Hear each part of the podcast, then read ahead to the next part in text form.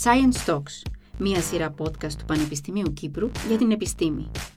Σας συστήνουμε τους ακαδημαϊκούς ερευνητές του Ιδρύματος και συνδέουμε την επιστήμη και την κοινωνία με την παρουσίαση εκλαϊκευμένων επιστημονικών θεμάτων. Science Talks. Μιλάμε για την επιστήμη. Γεια σας.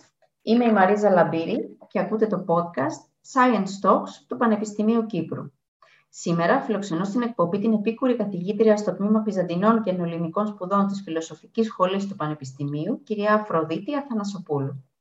Η κυρία Αθανασοπούλου σπούδασε φιλολογία στο Πανεπιστήμιο Κρήτης. Έκανε μεταπτυχιακές σπουδές στη νεοελληνική φιλολογία στο Πανεπιστήμιο Κρήτης και στα Πανεπιστήμια του Άμστερνταμ και της Πάντοβα, όπου εργάστηκε και ως λέκτορας νεοελληνικής γλώσσας και λογοτεχνίας για πέντε χρόνια. Πριν εκλεγεί επίκουρη καθηγήτρια στο Πανεπιστήμιο Κύπρου το 2011, είχε διδάξει νεοελληνικά στα Πανεπιστήμια της Πάτοπα, της Πάτρας και στο Ελληνικό Ανοιχτό Πανεπιστήμιο. Διετέλεσε επίσης επιστημονική συνεργάτης στο Εργαστήριο Ιστορίας του Πανεπιστημίου Αιγαίου με αντικείμενο τις σχέσεις της λογοτεχνίας με την ιστορία. Το 2009 διορίστηκε μέλος της Επιστημονικής Επιτροπής για τη Λογοτεχνία μαζί με τους καθηγητές Παντελή Βουτουρή και Μίμη Σουλιώτη στο πλαίσιο της εκπαιδευτικής μεταρρύθμισης του Υπουργείου Παιδείας και Πολιτισμού της Κύπρου. Το 2020 διορίστηκε μέλος της ομάδας εκπονητών του νέου αναλυτικού προγράμματος λογοτεχνίας για το γυμνάσιο υπό την εποπτεία της καθηγήτριας Τζίνας Καλογύρου στο πλαίσιο της εκπαιδευτικής μεταρρύθμισης του Υπουργείου Παιδείας της Ελλάδας. Τα ερευνητικά της ενδιαφέροντα εμπίπτουν στο επιστημονικό πεδίο της νεοελληνικής φιλολογίας. Ειδικότερα, αφορούν στη λογοτεχνική παραγωγή και κριτική του 19ου και του 20ου αιώνα, την νεοελληνική μετρική, τις σχέσεις ιστορίας και λογοτεχνίας και τη διδακτική της λογοτεχνίας. Ενδιαφέρεται επίσης για την αφηγηματολογία και την τοπολογία, τις γλωσσικές και πολιτισμικές σπουδές και την ιστορία των ιδεών και των νοοτροπιών. Συγγνώμη για το λάθος. Σήμερα θα συζητήσουμε για την ελληνική λογοτεχνία και για τις σχέσεις με την ιστορία. Καλώς ήρθατε στο στούντιο. Καλώς σας βρίσκω, αγαπητή μου Μαρίζα. Είναι μεγάλη μου χαρά και τιμή να είμαι μαζί σου και να κάνουμε μια συζήτηση. Εγώ ευχαριστώ. Τα είπα όλα στο βιογραφικό σας ή κάτι ξέχασα; Όχι, όχι. Τα είπες όλα και με το παραπάνω. Ωραία. Ήθελα να σας ρωτήσω, έτσι, διαβάζοντας λίγο και το, την ενασχόλησή σας και τα ερευνητικά σας ενδιαφέροντα, πόσο πραγματικά ενδιαφέρονται οι άνθρωποι σήμερα για την ελληνική λογοτεχνία και πόσο άλλαξε αυτό, αν έχει αλλάξει, τις τελευταίες δεκαετίες; Ε, είναι αλήθεια ότι η λογοτεχνία αποτελεί, ε, πώς να το πω, ένα είδος απόλαυσης για τον αναγνώστη. Μιλάω γενικά για τη λογοτεχνία. Δηλαδή ε, υπάρχουν είτε φανατικοί είτε λιγότερο φανατικοί αναγνώστες που μπαίνουν στα βιβλιοπολία και σκαλίζουν τα ράφια και τις προθήκες και ενημερώνονται για την νεότερη παραγωγή, την σύγχρονη παραγωγή. Ιδιαίτερα μάλιστα στα δύο χρόνια του κορονοϊού το ενδιαφέρον για την ανάγνωση λογοτεχνικών βιβλίων αυξήθηκε, πράγμα που σημαίνει ότι μολονότι με τους σύγχρονους ρυθμούς της ζωής μας φαίνεται ότι η λογοτεχνία είναι ένα είδος πολυτελείας, τελικά κάνει καλή συντροφιά στους ανθρώπους. Τώρα, σε ό,τι αφορά τη νέο ελληνική λογοτεχνία, όπως καταλαβαίνουμε, ακριβώς γιατί ε, η γλώσσα μας αυτή τη στιγμή μέσα στο παγκόσμιο χωριό είναι κάπως περιφερειακή, περισσότερο γίνεται αντικείμενο ε, ανάγνωσης και στοχασμού από τους αναγνώστες που μιλούν, που γνωρίζουν τα ελληνικά. Ε, θα έλεγα ότι δεν έχει μειωθεί το ενδιαφέρον για την ελληνική λογοτεχνία, δηλαδή εξακολουθεί ε, να υπάρχει από πλευράς αναγνωστικού κοινού ε, μία τάση ε, όχι μόνο για τα εντελώς σύγχρονα λογοτεχνικά κείμενα, αλλά και για κάποιους πιο υποψιασμένους αναγνώστες και για τα λεγόμενα κλασικά κείμενα της νεοελληνικής λογοτεχνίας. Σίγουρα και εντάξει, νιώθουμε και μια κοιότητα νομίζω με αυτά τα κείμενα, γιατί ασχολούνται με θέματα που μας θυμίζουν την παιδική μας ηλικία και τα κείμενα που διδαχθήκαμε στο σχολείο. Τουλάχιστον εγώ αυτό διαπιστώνω κάθε φορά που πιάνω στα χέρια μου ένα βιβλίο ε, του περασμένου αιώνα. Είναι ναι. έτσι πολύ ωραίο το συνέστημα. Ναι, πραγματικά.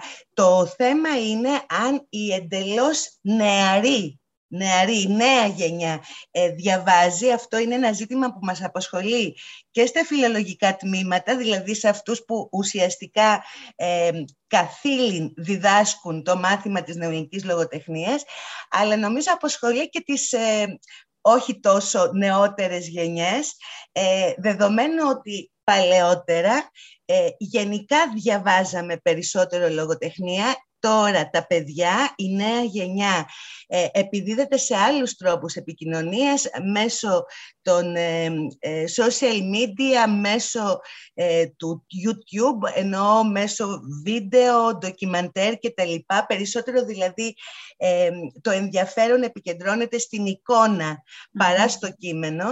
Θα έλεγα ωστόσο ότι η ανάγνωση της λογοτεχνίας ειδικά έχει ένα συγκριτικό πλεονέκτημα γιατί επιτρέπει στον αναγνώστη να φανταστεί τον κόσμο που δομείται μέσα στο λογοτεχνικό έργο, κάτι που η εικόνα δεν το κάνει γιατί μας δίνει άμεσα, άμεσα τα, τα πρόσωπα.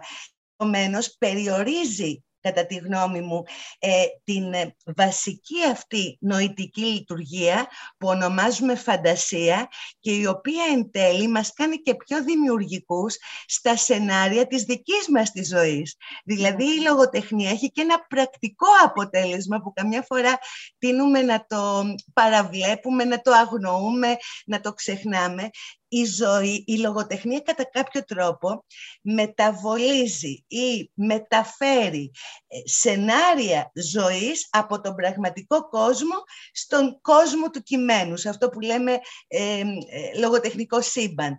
Επομένως, μας δείχνει ε, εκδοχές και μας γεμίζει, μας τροφοδοτεί με εμπειρίες που ενδεχομένως το δικό μας μικρό κόσμο να μην τις είχαμε, να μην τις είχαμε γνωρίσει ποτέ. Ναι. Αυτό μας κάνει ε, εκ των πραγμάτων πιο πλούσιους σε ό,τι αφορά την εμπειρία της ζωής. Ναι. Αυτό θα είχα να πω. Και θα έλεγα εγώ, θα προσθέτω σε αυτό που είπατε, που συμφωνώ απόλυτα με αυτό, ότι το βιβλίο, η ανάγνωση, έχει διαφορετικό ερέθισμα. Ε, ο τρόπος που διαβάζουμε κείμενα ή βλέπουμε εικόνες στον υπολογιστή ή στο κινητό ε, μας δημιουργεί μια αναστάτωση διαφορετικού τύπου. Όταν διαβάζουμε ένα βιβλίο, ε, είναι πιο ηρεμιστικό η επίδραση πάνω μας. Ναι, ναι. Για μένα είναι πολύ σημαντικός αυτός ο διαχωρισμός. Όποιος δοκιμάσει να διαβάσει ένα κείμενο στο χαρτί αντί για το ηλεκτρονικό μέσο, θα διαπιστώσει αμέσως ότι είναι πιο ήρεμος και πιο συγκεντρωμένος σε αυτό. Ναι, είναι αλήθεια αυτό και πολύ συχνά ε, λέγεται από τους διδάσκοντες στη λογοτεχνία αλλά και επίσης από τους πολύ έμπειρους αναγνώστες ε, και νομίζω ότι το βιώνει κάθε αναγνώστης ανεξαρτήτως της ε, αναγνωστικής του εμπειρίας. Όταν παίρνει στα χέρια του ε, ένα βιβλίο, ένα πεζογράφημα, ένα μυθιστόρημα ότι η λογοτεχνία, το ίδιο ισχύει και για την ποίηση στον παρόδο για την οποία θα μιλήσουμε μετά ε, ότι η ποίηση έχει έναν θεραπευτικό χαρακτήρα. Δηλαδή, ακόμα και όταν προβάλλει ε, ομά σενάρια, εννοώ συγκρούσεις μεταξύ των ανθρώπων, προβλήματα στην αποδοχή της διαφορετικότητας, ε, ρατσιστικές αντιλήψεις, προκαταλήψεις κτλ. Εν τέλει ο λογοτέχνης, ακριβώς γιατί είναι ο δημιουργός ο οποίος κατά κάποιο τρόπο μας μεταφέρει το απόσταγμα όχι της ανθρώπινης εμπειρίας, αλλά και αυτού που μας κάνει ανθρώπους, της ανθρωπινότητάς μας, αν μπορώ να το πω, βοηθάει έτσι μια ανήσυχη ψυχή να βρει ένα είδος ίασης, θεραπείας. Ο λόγος της ε, λογοτεχνίας θεωρείται παραμυθιτικός και με τις δύο έννοιες του όρου, δηλαδή μια ιστορία, ένα παραμύθι, ένας μύθος, αλλά ταυτόχρονα και μια παρηγοριά. Για αυτό που μας ενώνει όλους, ναι. για αυτό που μας κάνει ανθρώπους. Ναι, έχετε δίκιο σε αυτό. Ε, ποιους ε, και ποιες λογοτέχνες θεωρείτε ως τους πιο αντιπροσωπευτικούς ή σημαντικότερος αν έχει νόημα τώρα και αυτή η λέξη για την τέχνη της νεοελληνικής λογοτεχνίας του 19ου και 20ου αιώνα; Ε, είναι πάντα δύσκολο να κάνει κανείς μία διάκριση, δηλαδή να απομονώσει ε, επιμέρους δημιουργούς ε, σε σχέση με το σύνολο των δημιουργών που έχουν ουσιαστικά αφήσει το ίχνος τους και επομένως αποτυπώνουν μέσα από το έργο τους μια εποχή, ακριβώς γιατί, και αυτό έχει πολύ ενδιαφέρον, εμείς στα φιλολογικά τμήματα διδάσκουμε το λεγόμενο κανόνα της νεοελληνικής λογοτεχνίας, δηλαδή εκείνα τα, τα πρόσωπα δημιουργών που μέσα από την κριτικογραφία, μέσα από τις μελέτες ε, των ερευνητών έχουν καταξιωθεί στη συνείδηση ως η πιο αντιπροσωπευτική της εποχής τους. Όμως θα πρέπει πάντα να θυμόμαστε ότι αυτοί που είναι αφανείς ενδεχομένως αν πέσουν στα χέρια ενός αναγνώστη, να τον κινητοποιήσουν και να ερεθίσουν την ευαισθησία του με έναν τρόπο που μπορεί ένας καταξιωμένος δημιουργός να μην το κάνει. Θέλω να πω, η προτίμηση εμπίπτει πάντα στο προσωπικό γούστο και όταν λέμε γούστο εννοώ την ευαισθησία του ανθρώπου που παίρνει στα χέρια του είτε την ποιητική συλλογή είτε το, το πεζογράφημα. Ε, και αυτή η ευαισθησία είναι συνάρτηση πολλών παραγόντων. Έχει να κάνει με τις παιδικές οικογενειακές καταβολές, με τα ερεθίσματα που έλαβε ο αναγνώστης, με τις ανησυχίες του, με τις περιέργειές του. Επομένως, είναι ε, δύσκολο κανείς να κάνει μια τέτοια κατάταξη. Κάτι άλλο που επίσης θέλω να πω, ας πούμε στο 19ο αιώνα οπωσδήποτε μια εμβληματική μορφή, ε, ακριβώς γιατί ε, προσπάθησε και το κατόρθωσε ως ένα βαθμό ε, να δημιουργήσει μια νέα λογοτεχνία στη γλώσσα του λαού που ακόμα δεν είχε κατασταλάξει γραμματικά είναι ο Διονύσιος Σολομός.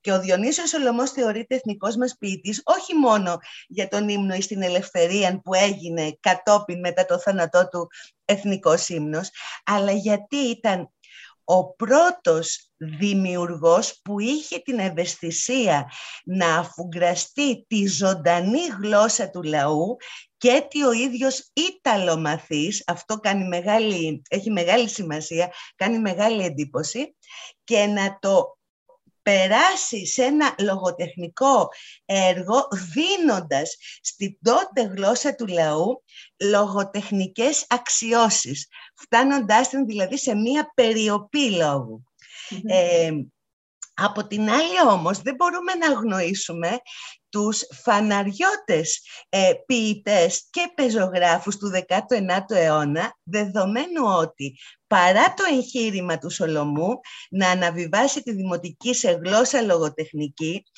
ε, η συντριπτική πλειονότητα της λογοτεχνικής παιδαγωγής του 19ου αιώνα ε, διαπορθμεύονταν μέσω της καθαρεύουσας και επομένως από αυτή την άποψη πιο αντιπροσωπευτικοί λογοτέχνες του 19ου αιώνα είναι οι φαναριώτες, οι αδελφοί Σούτσι, ο Αλέξανδρος Ρίζος Ραγκαβή και οι, ε, Ραγκαβής και οι συνεχιστές του στην Αθηναϊκή Σχολή, τους οποίους μάλιστα δεν διδασκόμαστε συστηματικά ούτε στο σχολείο, αλλά ούτε θα έλεγα και ιδιαίτερα στο πανεπιστήμιο, ακριβώς γιατί τελικά επικράτησε η δημοτική και επομένως δίνουμε μεγαλύτερη αξία στους ε, δημιουργούς μας, ποιητές και πεζογράφους που την καλλιέργησαν. Πριν κλείσω αυτή μου την τοποθέτηση, θα ήθελα να πω και κάτι άλλο πέρα από τους καταξιωμένους, πρέπει να θυμόμαστε πάντα ότι υπάρχουν και οι μέση όροι. Αυτούς που ονομάζουμε ελάσσονες ή αφανείς, που δεν πολυπροβάλλονται στο λογοτεχνικό κανόνα. Αλλά το στίγμα, το λογοτεχνικό στίγμα μιας εποχής τελικά το δίνει το δίνουν οι μέση όροι. Δηλαδή δεν μπορούμε να έχουμε πραγματική εικόνα του τι γίνεται σε μια εποχή στο επίπεδο της λογοτεχνίας, στο πλαίσιο της λογοτεχνίας, αν δεν λάβουμε υπόψη αυτούς τους ελάσσονες, οι οποίοι ακριβώς γιατί δεν είναι μέγιστοι, κατά κάποιο τρόπο αναπαράγουν το μοντέλο που θέλουν να φτάσουν. Δηλαδή αναπαράγουν σολομικά ποίηματα, αναπαράγουν ποίηματα με βασικά θέματα ρομαντικά, όπως το έκαναν οι πρώτοι φαναριώτες ρομαντικοί και επομένως το στίγμα μιας εποχής τελικά μπορεί να το δίνουν πολύ ευκρινέστερα οι ελάσσονες παρά οι μίζονες. Βέβαια, οι μίζονες είναι μίζονες γιατί αποτελούν σταθμούς. Είναι δηλαδή δημιουργοί οι οποίοι κατέχοντας καλά τη λογοτεχνική παράδοση του τόπου τους αλλά και όχι μόνο του τόπου τους και της ε, ευρύτερης λογοτεχνίας της ευρωπαϊκής, της παγκόσμιας μπορούν να πρωτοτυπήσουν. Δηλαδή κάνουν πράγματα καινοφανή, πράγματα που κανείς μέχρι τότε δεν τα είχε δοκιμάσει. Και επομένως αξίζει να τους μελετάμε και να τους σπουδάζουμε και να τους ερευνούμε. Αυτό είναι πολύ ενδιαφέρον που λέτε και με κάνει να σκέφτομαι αυτή η, η μη δημοφιλία των αφανών, αν θέλετε, συγγραφέων δεν τους έδωσε την ελευθερία να είναι οι ίδιοι καινοτόμοι, να εκφράσουν οι ίδιοι ενδεχομένως τις ανησυχίες και τις σκέψεις της νεολαίας της εποχής. Ή, ναι, ή ήταν όλοι ακόλουθοι των ε, μεγάλων αστέρων της λογοτεχνίας της εποχής. Αυτό είναι πάρα πολύ καλό ερώτημα, γιατί ε, μελετώντας ε, έργα που πούμε, δεν προβάλλονται ιδιαίτερα στο λογοτεχνικό κανόνα, ε, ξέρω εγώ, γρυπάρι, πήρα, λέω τώρα έτσι, ε, που μου έρχονται στο νου, μπορεί κανείς να διαπιστώσει και του στην προσπάθεια ε, πράγμα πολύ ενδιαφέροντα από άποψη, για παράδειγμα, λέω, αναφέροντας αυτούς τους δύο, μετρικής, στιχουργίας. Σημαίνει αυτό ότι ακόμα και οι ελάσσονες έχουν να δώσουν πράγματα και δεν ήταν απλώς πίθηκη, μιμητική των ε, υψηλών αναστημάτων. Αυτό που μάλλον ήταν, ε, θα έλεγα ότι αφουγκράζονταν, αφουγκράζονταν με, ε, στον, στον ίδιο βαθμό με τους μίζονες, αφουγκράζονταν τα μηνύματα, τις ανησυχίες, τους προβληματισμούς τις καινοτομίες ως ένα βαθμό της εποχής τους και προσπάθησαν να τις περάσουν στο έργο τους, μόνο που το έργο τους επειδή αυτό έχει να κάνει και με το ταλέντο, έχει να κάνει και με την εμβέλεια της προσπάθειας, ίσως να μην έχει φτάσει ή να μην μπορεί να φτάσει στο ύψος αυτών που ονομάζουμε μίζονες ποιητές. Ναι, ναι κατανοητό η λογοτεχνική παραγωγή έχει αλλάξει κατά τον 19ο στον 20ο αιώνα ή ακόμα και σήμερα αν θέλετε. Υπάρχει αύξηση, μείωση στα λογοτεχνικά κείμενα που εκδίδονται; Φυσικά και πρώτα η τεχνική ε, παραγωγή έχει αλλάξει γιατί αλλάζουμε παράδειγμα πολιτισμό, αλλάζουμε εποχή και η λογοτεχνία. Αυτό είναι ένα σημείο που νομίζω όλοι το καταλαβαίνουμε, αλλά ε, δεν θα πάψω ποτέ να το υπογραμμίζω, δεν πέφτει ποτέ με αερόστατο.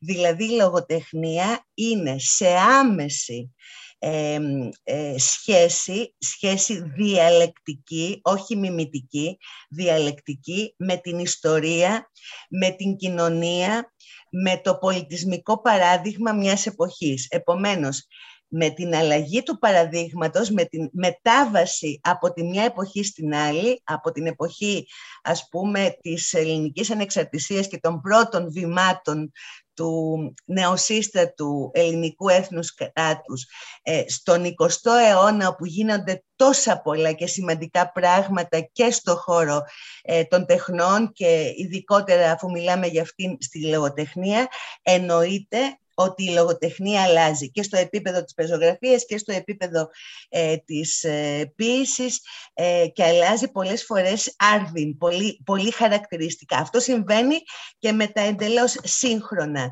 ε, προϊόντα του έντεχνου γραπτού λόγου, είτε ποιητικού είτε πεζογραφικού. Δεν θα έλεγα ότι η ποσότητα ε, της παραγωγής, της λογοτεχνικής παραγωγής έχει εξασθενήσει τώρα σε σχέση με τον 19ο αιώνα ή ας πούμε το πρώτο μισό του 20ου.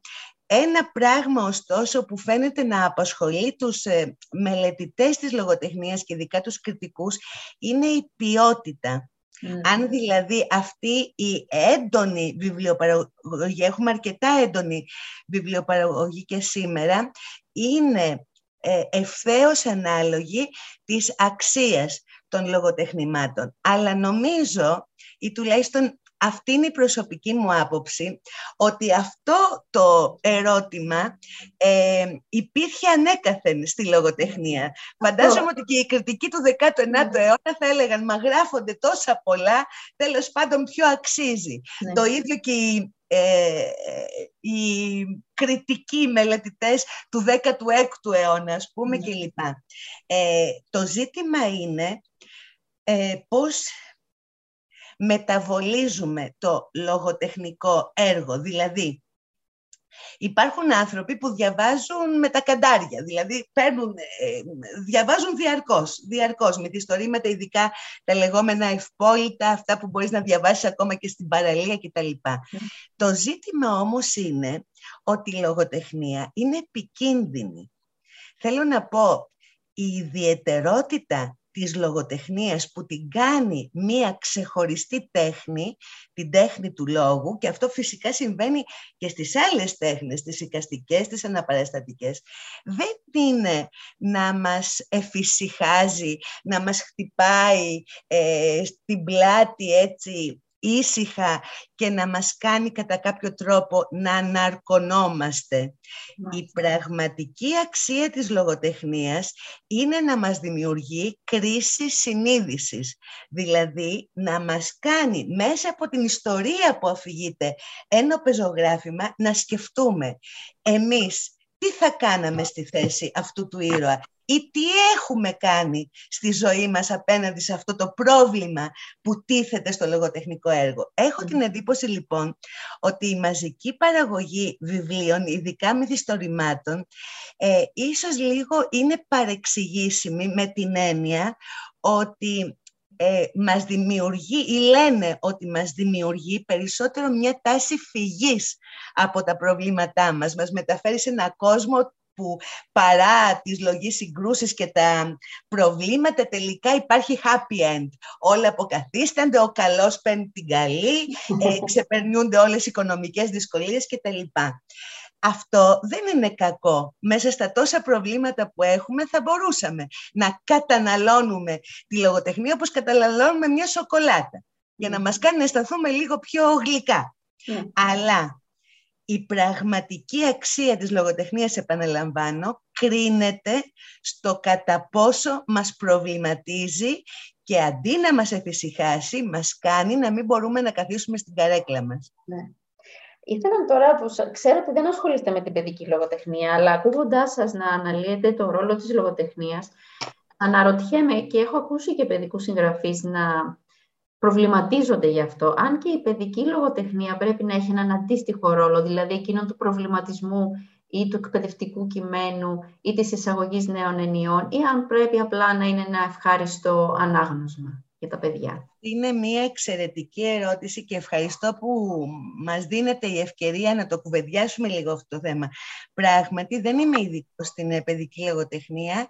Ε, βέβαια, το εξάμεινο που πέρασε έκανε ένα μάθημα για το μυθιστόρημα της εφηβείας. Ναι. Ε, και μέσω, ναι. μέσα από αυτή την εμπειρία μπορώ να πω έτσι μερικά, μερικά πράγματα. Ε, είναι αλήθεια ότι στο παρελθόν, ιδιαίτερα στο παρελθόν, τα, παιδικα, τα, τα μυθιστορήματα ή και τα ιστορίες για παιδιά και νέ, ε, νέους ε, ε, ήταν γεμάτα από αγγελάκια, λουλουδάκια, πεταλουδίτσες, ομπρελίτσες, δηλαδή από στοιχεία βέβαια του παιδικού κόσμου που όμως δεν εξαντλούσαν την παιδική ψυχοσύνθεση. Η παιδική ψυχοσύνθεση είναι ένα πολύ πιο περίπλοκο ζήτημα από αυτό που πολλές φορές έχουμε την τάση να θεωρούμε λίγο, αν θέλετε, και ε, πώς να πω, παραβλέποντας τη δυσκολία του πράγματος, ακριβώς γιατί τα παιδιά είναι μικροί άνθρωποι και οι μικροί άνθρωποι έχουν την τάση να απορροφούν πολύ περισσότερα ερεθίσματα από το ε, περιβάλλον τους από ότι οι ενήλικες, γιατί οι ενήλικες καθώς ενηλικιωνόμαστε, βάζουμε την περίφημη κρυσάρα ε, της αυτολογοκρισίας ή και της λογοκρισίας, δηλαδή προσπαθούμε να ενσωματωθούμε σε αυτό που λέμε κοινωνικός νόμος ή κανόνας και έτσι παραβλέπουμε πολλά.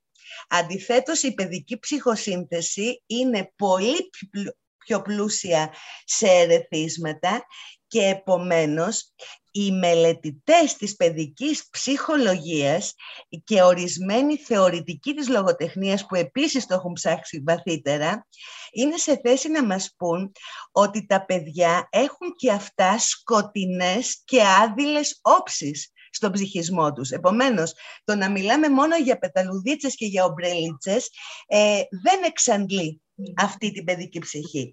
Και θέλω να πω και είμαι πολύ χαρούμενη που τα σύγχρονα ε, οι σύγχρονες ιστορίες για παιδιά και νέους βάζουν τέτοιους προβληματισμούς στο ζήτημα της διαφορετικότητας, το ζήτημα της απώλειας, του θανάτου, ε, το ζήτημα της, ε, το οικονομικό-ταξικό, οι κοινωνικές ανισότητες με βάση τα οικονομικά κριτήρια, το ζήτημα της μετανάστευσης και της προσφυγιάς, το ζήτημα της κλιματικής κρίσης. Επομένως θα έλεγα ότι οι σύγχρονες ιστορίες για παιδιά και νέους είναι πολύ πιο κοντά ή πολύ πιο ανοιχτές στο να συμπεριλάβουν το πολύπτυχο που είναι η παιδική ψυχοσύνθεση από ό,τι γινόταν παλαιότερα που δεν θέλαμε ας πούμε να θίξουμε τον παιδικό κόσμο ε, της νέας γενιάς, της νεότατης γενιάς με τα προβλήματα που απασχολούν τους ενήλικες. Τα παιδιά έχουν τους ίδιους προβληματισμούς και τα ίδια προβλήματα που απασχολούν και εμάς. Συμφωνώ απόλυτα μαζί σας. Πόσο έχει επηρεάσει η τεχνολογία την παραγωγή λογοτεχνικών κειμένων; Και αυτή είναι μια εξαιρετική ερώτηση. Αυτό θα το μάθουμε σε βάθος χρόνου, γιατί αυτή τη στιγμή το ζούμε. Δηλαδή αυτή τη στιγμή δημιουργούνται αυτά τα υβριδικά, πολυτροπικά κείμενα, ο, ο καθένας μπορεί να ανοίξει ένα blog και να γράψει την ιστορία της ζωής του, ο καθένας μπορεί ε, στο Instagram ή στο tweet ή σε άλλα σε άλλα ε, social media να αναρτήσει τη ζωή τους σε εικόνες, συνοδεύοντάς τες και από κείμενα. Ε, υπάρχει μία ε, επανάσταση σε αυτό που λέμε φορέας του κειμένου. το οποίο κείμενο μπορεί να είναι και πολυτροπικό, δηλαδή να συνδυάζει ήχο, εικόνα και γραπτό λόγο. Και λέω επανάσταση γιατί δεν υπάρχει πια η γνωστή σχέση από τον πομπό, τον δημιουργό προς τον δέκτη, τον αναγνώστη, αφού κατά κάποιο τρόπο όλοι πια μπορούμε ή έχουμε τη δυνατότητα να παράγουμε δικά μας κείμενα. Τώρα, αυτό που προκαλεί το πρόβλημα είναι το εξής. Όταν παράγουμε εμείς δικά μας κείμενα και τόσα πολλά κείμενα, δεν διαβάζουμε τον άλλον. Ή τέλος πάντων ε, δημιουργούμε μια μάλλον ναρκισιστική σχέση με αυτό που λέμε γραπτός έντεχνος λόγος, θεωρώντας ότι αυτά που μας ενδιαφέρουν μπορούμε να τα πούμε μόνοι μας, με ένα ύφος λογοτεχνίζων, ας πούμε, και επομένως τι ανάγκη έχουμε να διαβάσουμε.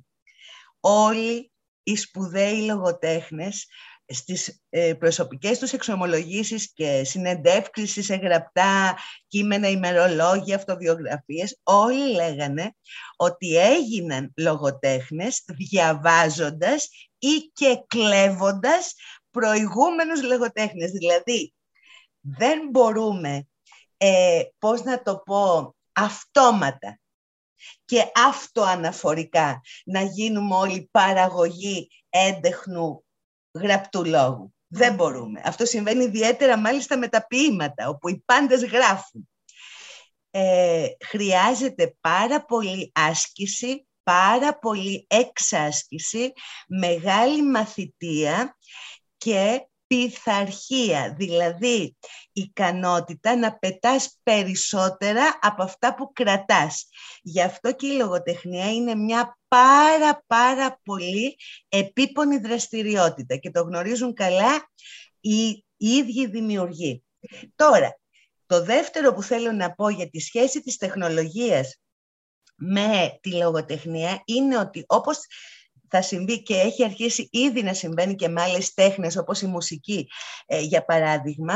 Μπορούμε να φτάσουμε, δεν έχουμε ακόμα φτάσει αλλά οπωσδήποτε το δοκιμάζουμε, είναι σπέρματι ακόμα αυτές οι απόπειρες. Και σε συγγραφή θεατρικών έργων ή μυθιστορημάτων ή μουσικών συνθέσεων ή ποιητικών συνθέσεων και ούτω καθεξής από ρομπότ από μηχανήματα. δηλαδή μπορεί να μπουν, να μπει μέσα σε αυτό το οικοσύστημα το πολιτισμικό και μία παραγωγή για την οποία ακόμα δεν έχουμε ιδέα και δεν ξέρουμε που μπορεί να οδηγήσει. Ή μπορεί να προκύψουν ε, συνέργειες με ανθρώπου μηχανής. Μπορεί να συμβεί και αυτό. Ναι. Θέλω να πω ότι ζούμε σε μια πολύ ενδιαφέρουσα ενδιαφέρουσα εποχή, όπως έλεγε, λέγαν και οι Κινέζοι ε, και λένε νομίζω ακόμα, με την έννοια ότι η, η τεχνολογία ε, εισχωρεί και θα εισχωρήσει ακόμα περισσότερο ε, στη ζωή μας, θα επηρεάσει όλα τα προϊόντα μας, τα προϊόντα του πολιτισμού, μέσα σε αυτά και τη λογοτεχνία, απλώς ακόμα δεν είμαστε σε θέση. Ο ιστορικός του μέλλοντος, μετά από, ξέρω εγώ, 50 χρόνια, ίσως να είναι σε θέση να καταλάβει τι έγινε σε αυτές τις πρώτες δεκαετίες του 21ου αιώνα. Πολύ ενδιαφέρον. Για να δούμε. Ε, Κάτι άλλο που με απασχολεί ως αναγνώστρια είναι ότι τα τελευταία χρόνια υπάρχει μια έκρηξη λογοτεχνικών κειμένων που έχουν ως κεντρικούς ήρωες ή ηρωίδες υπαρκτά πρόσωπα. Δηλαδή ναι. ιστορικές προσωπικότητες ή ακόμα και πλασματικές προσωπικότητες που τοποθετεί ο συγγραφέας σε σημαντικές ιστορικές στιγμές της ιστορίας της Κύπρου ή της Ελλάδας. Και μέσα από την αφήγηση της ζωής τους μπορεί ο αναγνώστης να αναβιώσει, να κατανοήσει καλύτερα αυτές τις στιγμές, τις σημαντικές στιγμές της ιστορίας. Γιατί πιστεύετε ότι είναι τόσο ελκυστική αυτή η συνύπαρξη λογοτεχνίας και ιστορίας; Ε, γιατί είναι άρρηκτη, πρώτα απ' όλα. Δηλαδή, δεν νοείται λογοτεχνία χωρίς κοινωνικο-ιστορικό πλαίσιο και θα μπορούσα να πω και αντίστροφα ότι δεν νοείται κοινωνικο-ιστορικό πλαίσιο χωρίς το, την απήχηση του ε, στην δημιουργική φαντασία δεν νοείται. Δηλαδή δεν μπορώ να σκεφτώ καμία εποχή που να μην ε, περιλαμβάνει τέχνη και πιο συγκεκριμένα λογοτεχνία. Ε, επομένως η σχέση είναι άρρηκτη. Τώρα, το ενδιαφέρον σε αυτά τα μυθιστορήματα, είναι κυρίως μυθιστορήματα, αν και εγώ προσωπικά έχω γράψει ένα βιβλίο για τις σχέσεις της ιστορίας με τη λογοτεχνία, κοιτάζοντας ε, τη σχέση αυτή μέσα από την ποίηση ειδικότερα. Αλλά τώρα να μιλήσω για τα ιστορικά μυθιστορήματα, τα οποία κάνουν πραγματικά, έχουν πάρα πάρα πολύ μεγάλη, ε, καταρχάς υπάρχει πολύ μεγάλη παραγωγή τους ναι. και κατά δεύτερον υπάρχει πάρα πολύ μεγάλη απήχησή τους στο κοινό. Δηλαδή αυτή τη στιγμή νομίζω από τις επιμέρους κατηγορίες ε, ε, λογοτεχνημάτων το ιστορικό και το αστυνομικό μυθιστόρημα ε, είναι αυτά που βρίσκονται στα, είναι στα top των προτιμήσεων των αναγνωστών. Επομένως, σκέφτομαι ε, τι είναι εκείνο που κάνει τους αναγνώστες να προτιμούν και τα ιστορικά και τα αστυνομικά μυθιστορήματα. Θα προσπαθήσω δηλαδή να, να απαντήσω διπλά. Έτυχε πριν από ε, λίγες μέρες να δω ένα ντοκιμαντέρ ε, στο οποίο υπήρχε μία αυτιστική κοπέλα ε, που είχε μανία με την ιστορία. Διάβαζε τα πάντα για την ιστορία και διάβαζε και ιστορικά μυθιστορήματα που αφορούσαν την ιστορία. Και αυτός που έτσι έπαιρνε τη συνέντευξη, τη ρωτούσε, μα τι είναι αυτό που, που σε κάνει να είσαι τόσο αιμονική με την ιστορία και τα ιστορικά μυθιστορήματα. Και έδωσε μια πολύ ενδιαφέρουσα απάντηση που νομίζω μπορεί να μας δώσει και ένα κλειδί για να, για να δούμε αυτή τη σχέση των αναγνωστών με τα ιστορικά μυθιστορήματα. Είπε ότι ε, με ενδιαφέρουν πολύ οι ιστορίες των ανθρώπων. Αυτό εν εξορισμού είναι το αντικείμενο της λογοτεχνίας, αλλά με ενδιαφέρει να ξέρω και το τέλος αυτών των ιστοριών.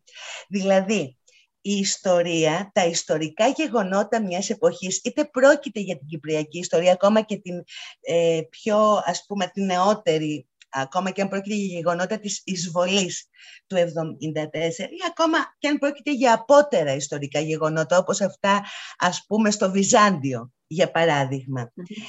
Καταδεικνύουν, καταδεικνύουν έντονα ε, τις σχέσεις των ανθρώπων, ε, το κοινωνικο-ιστορικό πλαίσιο αναφοράς με την εισαγωγή και προσώπων που ζήσανε και με τα οποία μπορούμε να ταυτιστούμε περισσότερο γιατί ξέρουμε ότι δεν είναι πλασματικοί ήρωες αλλά ήρωες με σάρκα και οστά που όντως έζησαν, ήταν στην αυλή του Κωνσταντίνου του Παλαιολόγου ή ήταν ε, τις μέρες της φυγής από την Αμόχωστο ε, ακριβώς επειδή έχουν σάρκα και οστά, κατά κάποιο τρόπο βλέπουμε αυτά τα ιστορικά μυθιστορήματα σαν να ήταν εξομολογήσεις ανθρώπων και του περιβάλλοντος τους, της συγκυρίας που άλλαξε τη ζωή τους, ε, αλλά το πρόβλημα με εμάς τώρα που ζούμε την καθημερινότητά μας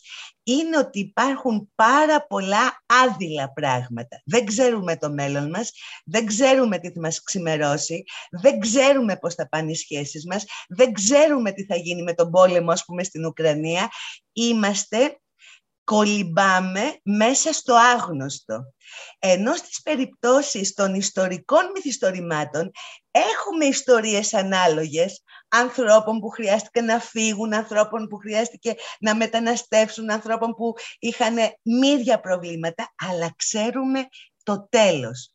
Και αυτό κατά κάποιο τρόπο, αυτό το κλείσιμο της ανθρώπινης περιπέτειας είναι νομίζω ψυχολογικά κάτι που το έχουμε ανάγκη.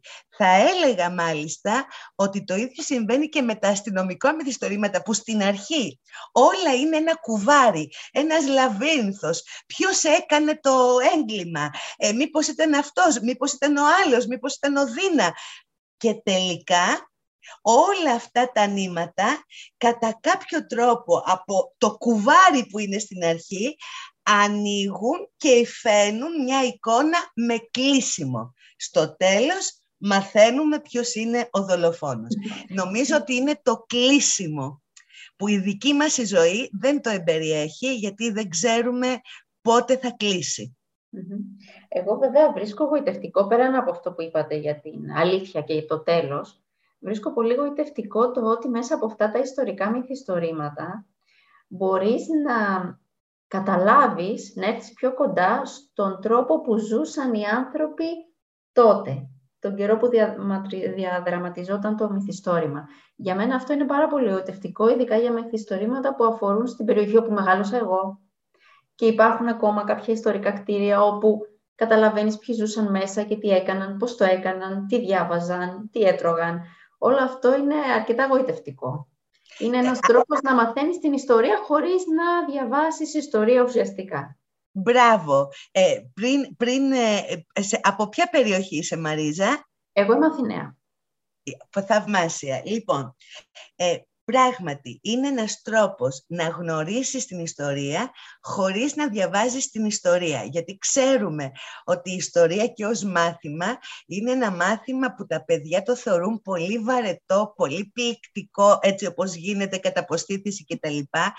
Το ίδιο το μάθημα αφηγείται μια ιστορία, αλλά την αφηγείται με έναν τρόπο τα πολλά παιδιά λένε πληκτικό, αν και η διδασκαλία της ιστορίας μπορεί να γίνει με έναν πολύ πιο διαδραστικό και ενσυναισθητικό τρόπο ε, και όποτε γίνεται, όποτε επιχειρείται μια τέτοια προσέγγιση και στο μάθημα της ιστορίας, τα αποτελέσματα είναι λαμπρά. Δηλαδή τα παιδιά όντως γνωρίζουν την ιστορία με ενσυναίσθηση, ε, σχεδόν βιωματικά, χωρίς να χρειαστεί να διαβάσουν τυπικά ένα κείμενο.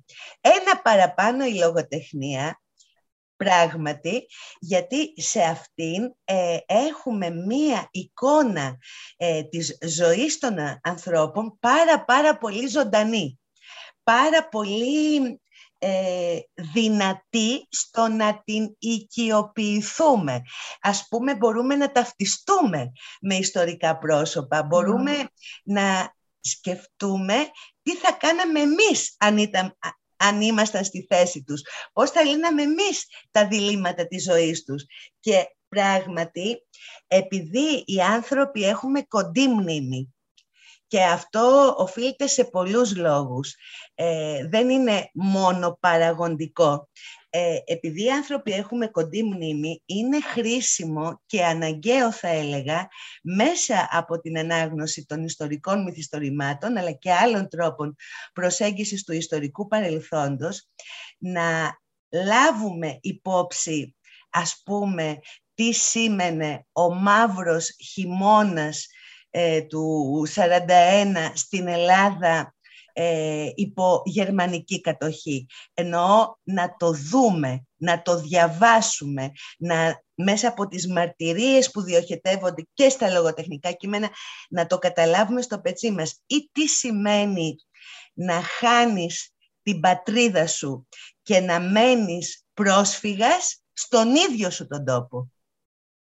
Ή τι σημαίνει τώρα που έχουμε τη μαύρη επέτειο των 100 χρόνων από τη μικρασιατική καταστροφή να ε, μπαίνεις σε ένα ανθρώπινο ποτάμι, σε ένα ανθρώπινο ποτάμι, μυρμηγκές ανθρώπων, να μην ξεχωρίζουν τα κεφάλια από τα χέρια και να κατευθύνεσαι προς το μόνο μέρος που νιώθεις στη Σμύρνη ότι θα σου δώσει διέξοδο τη θάλασσα και η θάλασσα τελικά να γίνεται αδιέξοδο γιατί εκεί σε περιμένουν οι τσέτες να σε σφάξουν.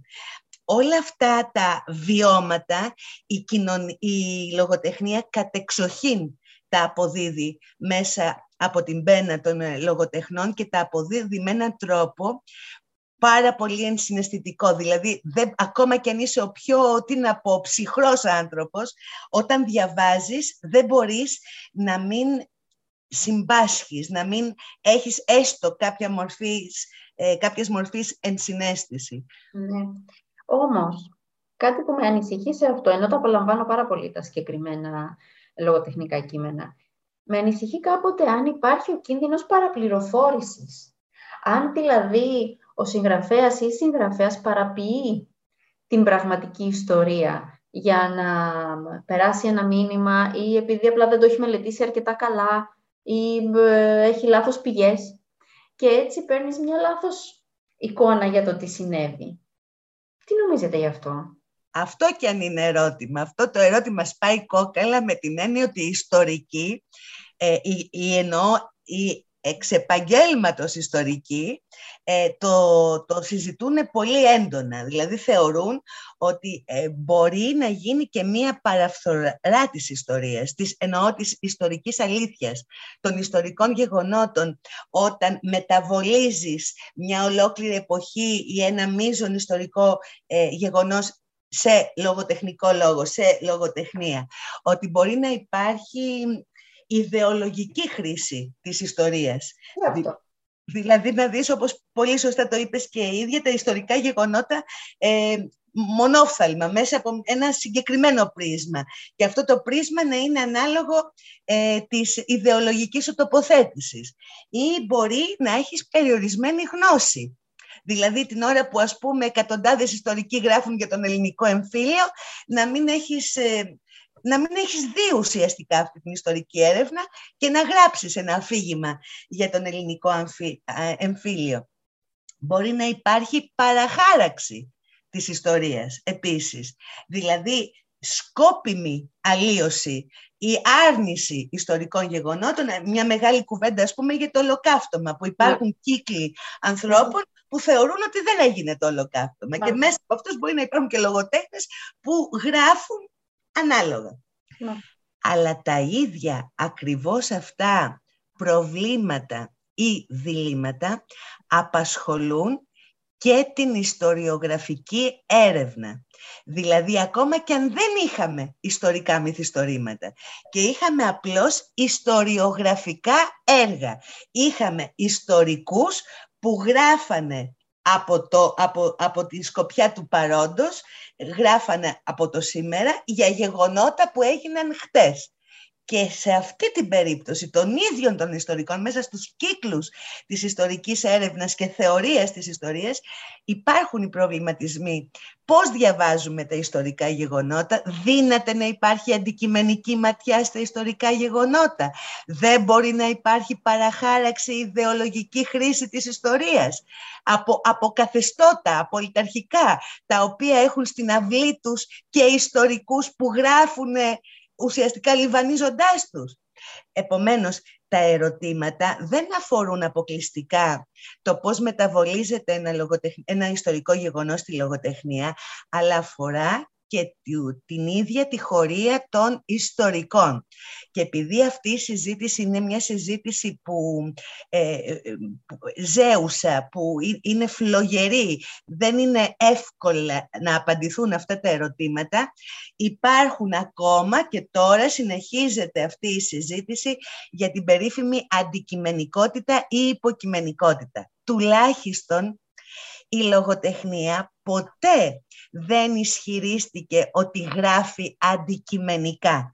Η λογοτεχνία ισχυρίζεται πάντα ότι γράφει υποκειμενικά. Την ενδιαφέρει δηλαδή η υποκειμενικότητα και της ματιάς του βλέμματος που κάθε ήρωας ρίχνει στο ιστορικό γεγονός, αλλά και η υποκειμενικότητα της ερμηνείας του ιστορικού γεγονότος από τα ίδια τα πρόσωπα.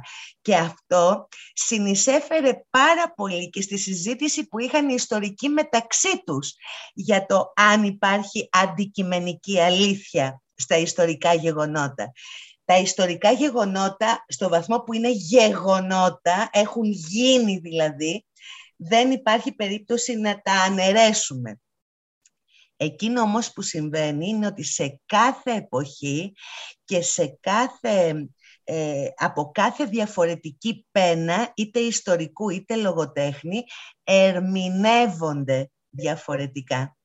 Νομίζω ότι αυτό που μπορεί να μας δώσει μία λύση σε αυτό το μάλλον γόρδιο ε, πρόβλημα ε, είναι η ικανότητά μας να προσποριζόμαστε τη γνώση, ε, αυτό που, ε, το ιστορικό γεγονός αφού μιλάμε γι' αυτό τώρα, από πολλές πηγές, από mm. πολλές πλευρές. Είναι δηλαδή να, καλό να διαβάζουμε την ιστορία παράλληλα με τη λογοτεχνία για ένα ιστορικό γεγονός, γιατί η αλήθεια βρίσκεται στην τομή των λόγων. Δηλαδή, αν μπορούμε να συγκεντρώσουμε στοιχεία και προσεγγίσεις και ερμηνείες από διαφορετικές πλευρές, ενδεχομένως σε κάποια σημεία αυτές οι πηγές να συγκλίνουν.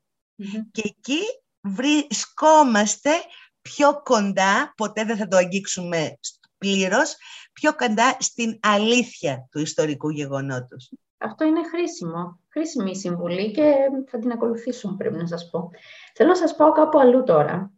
Οι γονείς πολύ συχνά διαπιστώνουμε ότι τα κείμενα που διδάσκονται τα παιδιά στο δημοτικό και το γυμνάσιο είναι λογοτεχνών περασμένων δεκαετιών, κάποτε μάλιστα είναι στην καθαρεύουσα ή σε, σε διάλεκτο καμιά φορά ε, ενώ δεν εκπροσωπούνται νεο, νεότεροι λογοτέχνες στη διδακτική ύλη. Εσείς έχετε ασχοληθεί πάρα πολύ με τη διαμόρφωση του προγράμματος διδασκαλίας λογοτεχνίας στα σχολεία και θα ήθελα να μας πείτε λίγο για αυτή τη δουλειά και ποιος είναι ο στόχος σας, εσάς, ο δικός σας ο στόχος. Σας ευχαριστώ που μου δίνετε την ευκαιρία να μιλήσω πράγματι για μια δουλειά ε, που τη θεωρώ και δεν είμαι η μόνη και οι συνεργάτες μου ως έργο ζωής. Ακριβώς γιατί σε αυτό το εγχείρημα που έγινε στο πλαίσιο της εκπαιδευτικής μεταρρύθμισης του Υπουργείου Παιδείας της Κύπρου και εγχείρημα το οποίο ξεκίνησε από το 2009 ε, ενώ η συστηματική δουλειά σε όλα τα γνωστικά αντικείμενα, όχι μόνο στη λογοτεχνία. Εγώ απλώς θα συγκεντρωθώ, θα επικεντρωθώ αυτή τη στιγμή στη λογοτεχνία γιατί για αυτήν μιλάμε. Ε, αυτή η δουλειά έγινε ακριβώς για να ανοίξει το μάθημα να συμπεριλάβει ε, λογοτεχνικά κείμενα πολύ σύγχρονα. Όχι μόνο παλιά, όχι αποστεωμένα, όχι απολυθωμένα, όχι βαρετά κλπ.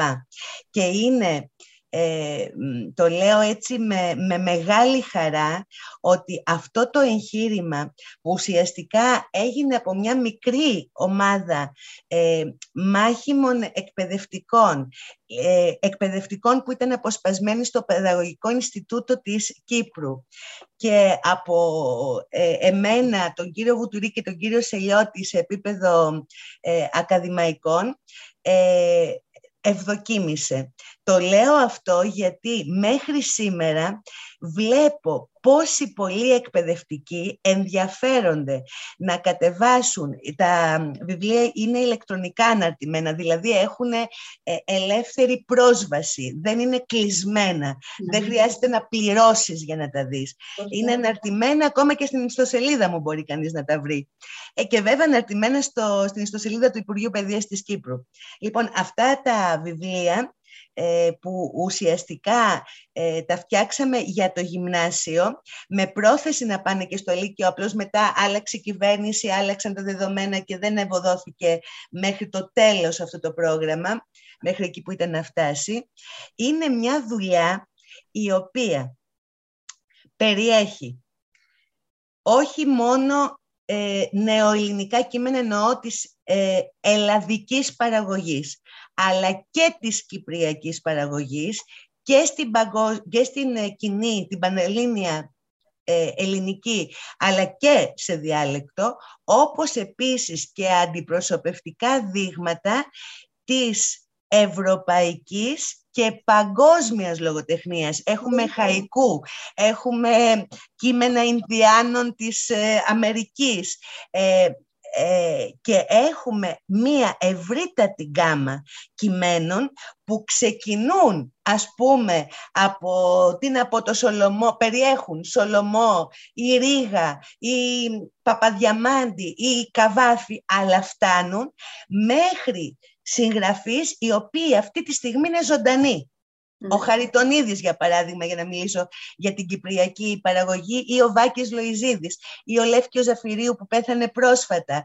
Ε, και το ίδιο ισχύει και για σημαντικούς νεοέλληνες δημιουργούς, ο, ο Βαλτινός, για παράδειγμα. Ε, εννοώ ότι τα παιδιά έχουν μια πολύ ε, ευρεία, άρα πιο ολοκληρωμένη εικόνα της παραγωγής που ε, ε, επαναλαμβάνω δεν αφορά στενά τα νεοελληνικά, παύλα κυπριακά ε, λογοτεχνικά κείμενα, αλλά τα ευρωπαϊκά επίσης και τα παγκόσμια. Αυτό είναι πολύ σημαντικό που λέτε, γιατί εγώ βλέπω από τη δική μου μικρή πείρα ότι τα παιδιά βαριούνται πάρα πολύ διαβάζοντας ναι. αυτά τα κείμενα που υπάρχουν στα σχολικά βιβλία. Και αν έχετε καταφέρει να εισάξετε και διεθνή λογοτεχνία, αλλά και κυπριακή και σύγχρονη ελληνική λογοτεχνία, ε, τι άλλο θέλουμε; Δηλαδή αυτό είναι το ζητούμενο, να, να τους ε, συστήσουμε στην παραγωγή τη λογοτεχνική και να τους κάνουμε να το ψάξουν και λίγο περισσότερο αργότερα, ως ενήλικες πια. Και αν μου επιτρέπετε ε, να συμπληρώσω και όχι μόνο η λογοτεχνία, αλλά στην συνομιλία της με άλλες μορφές τέχνης. Τα βιβλία αυτά παρέχουμε καταλόγους κινηματογραφικών ταινιών. Ας πούμε, έχουμε μία ενότητα για την εφηβεία ή για το χιούμορ στη λογοτεχνία ή για την οικολογία, οικολογία και λογοτεχνία ή ο τόπος μου και οι άνθρωποι για τα δεινά αυτού του τόπου. Και εκτός από τα λογοτεχνικά κείμενα που έχουμε ανθολογήσει, αποσπάσματα μυθιστορημάτων ή ε, ολόκληρα ποίηματα, ε, περιλαμβάνουμε στα βιβλία καταλόγους κινηματογραφικών ταινιών, ολοκληρωμένων λογοτεχνικών βιβλίων, μουσικών εκτελέσεων, μελοποιήσεων, τραγουδιών που έχουν σχέση με αυτό το θέμα και επίσης οικαστικά έργα πίνακες, ε, γλυπτά, ακόμα και φωτογραφίες. Και ζητάμε από τα παιδιά, ενώ στο τεύχος που ε, το παίρνουν οι εκπαιδευτικοί για να οργανώσουν την ανάλυση των κειμένων κτλ. Προσπαθήσαμε ε, οι, οι τρεις που δουλέψαμε βασικά αυτά τα βιβλία να περιέχονται και ασκήσεις δραστηριότητες που φέρνουν τη λογοτεχνία σε διάλογο με τη μουσική, με τη ζωγραφική, με το θέατρο, με τον κινηματογράφο, ε, με τα βίντεο, ε, με τα ντοκιμαντέρ. Νομίζω ότι αυτό αποτελεί ένα έργο τομή στην ναι. εκπαίδευση της Κύπρου και δεν είναι τυχαίο που και στην Ελλάδα, τώρα που γίνεται η εκπαιδευτική μεταρρύθμιση εκεί και συμμετέχω, όπως είπατε, ε, και στην ομάδα για το γυμνάσιο, ουσιαστικά η φιλοσοφία του προγράμματος αυτού, της Κύπρου, ε, μεταβολίζεται εκεί. Δηλαδή και, και κάτι ακόμα. Στα, στο νέο πρόγραμμα σπουδών της λογοτεχνίας, γιατί ήμουν εγώ που συνέταξα, συνέταξα τη φιλοσοφία του, τι θα περιλαμβάνει, πώς θα οργανώνεται, πώς θα διαρθρώνεται ανατάξεις κτλ. Έχουμε εντάξει οργανικά και τη δημιουργική γραφή. Δηλαδή τα παιδιά δεν διαβάζουν απλώς λογοτεχνία, αλλά δοκιμάζουν μετά μέσα από κατάλληλες ασκήσεις να ε, κάνουν παραγωγή και του δικού τους λογοτεχνικού λόγου με αυστηρές όμως προδιαγραφές, όχι έτσι εξ αυτομάτου. Πάρα πολύ ωραία. Αυτό είναι το πιο αισιόδοξο πράγμα που είπαμε σήμερα και δεν θέλω να το χαλάσω με τίποτα και με καμία άλλη ερώτηση. Θα ήθελα να σας ευχαριστήσω πάρα πολύ που βρήκατε το χρόνο να κάνουμε αυτή τη συζήτηση σήμερα ε, και ελπίζω να μας δοθεί ευκαιρία να πούμε και άλλα πράγματα, να μιλήσουμε και για την ποίηση, να μιλήσουμε και για, δεν ξέρω, ίσως την ιστορία λίγο περισσότερο, γιατί νομίζω είναι ένα θέμα που μας απασχολεί όλο και περισσότερο πλέον. Ναι. Ε, και να μπορέσουμε να επικεντρωθούμε και σε άλλα θέματα με τα οποία ασχολείστε. Σας ευχαριστώ πάρα πολύ. Εγώ ευχαριστώ θερμότατα Μαρίζα για την πρόσκληση, για την ουσιαστική κουβέντα που είχαμε. Τα ερωτήματα ήταν πάρα πολύ εύστοχα, έτσι πραγματικά τη χάρηκα αυτή την κουβέντα και είμαι ε, στην διάθεσή σου για οποιαδήποτε νέα κουβέντα που θα αφορά την ποίηση, την ιστορία ή ό,τι άλλο από τη λογοτεχνία θεωρείς χρήσιμο. Εγώ ευχαριστώ. Τέλεια. Σε αυτό το podcast φιλοξενήθηκε η επίκουρη καθηγήτρια στο τμήμα Βυζαντινών και Νεοελληνικών Σπουδών της Φιλοσοφικής Σχολής του Πανεπιστημίου Κύπρου, κυρία Αφροδίτη Αθανασοπούλου. Για να ακούσετε τα επεισόδια της σειράς, επισκεφτείτε την ιστοσελίδα του Πανεπιστημίου Κύπρου ή εγγραφείτε στα podcast Science Talks στο Spotify ή τα Google Podcast. Μπορείτε να ακούσετε επίσης τις εκπομπές μας κάθε Τρίτη και Πέμπτη στον UCY Voice 95.2. Είμαι η Μαρίζα Λαμπύρη. Ευχαριστώ που μας ακούσατε.